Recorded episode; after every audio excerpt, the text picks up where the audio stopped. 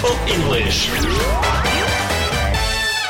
Ми продовжуємо вивчати англійську разом з Біблією. Одній із минулих програм ми вивчили слово Sabbath – субота, день відпочинку та спокою. Remember the Sabbath day – пам'ятай день суботній, говорить четверта заповідь. Українському слову заповідь відповідає англійське commandment. Американська вимова цього слова commandment, але я надалі буду вживати британську. Bible English.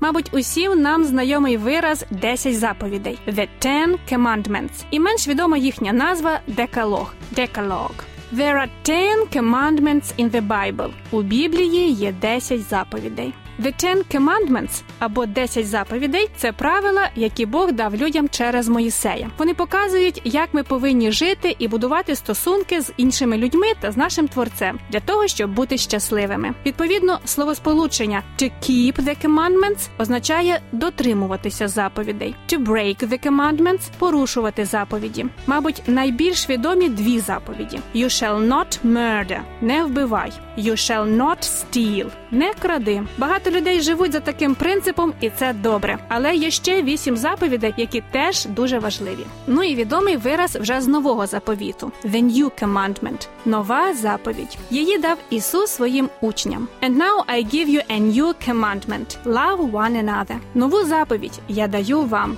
Любіть один одного. Давайте прочитаємо ще один сучасний переклад. A new commandment I give to you, that you love one another. Цим самим Ісус не відмінив 10 заповідей. Він неодноразово попереджав про це, а поглибив розуміння їхньої суті, тому що в основі їх виконання має бути любов до Бога і до людей. Через те Ісус говорить: якщо ви мене любите, мої заповіді зберігайте. Скажемо це англійською: If you love me, you will keep my commandments. І ось це «if you love me» для Бога дуже важливе, тому що любов основа Божого закону. А як закон по-англійськи дізнаємося наступного разу.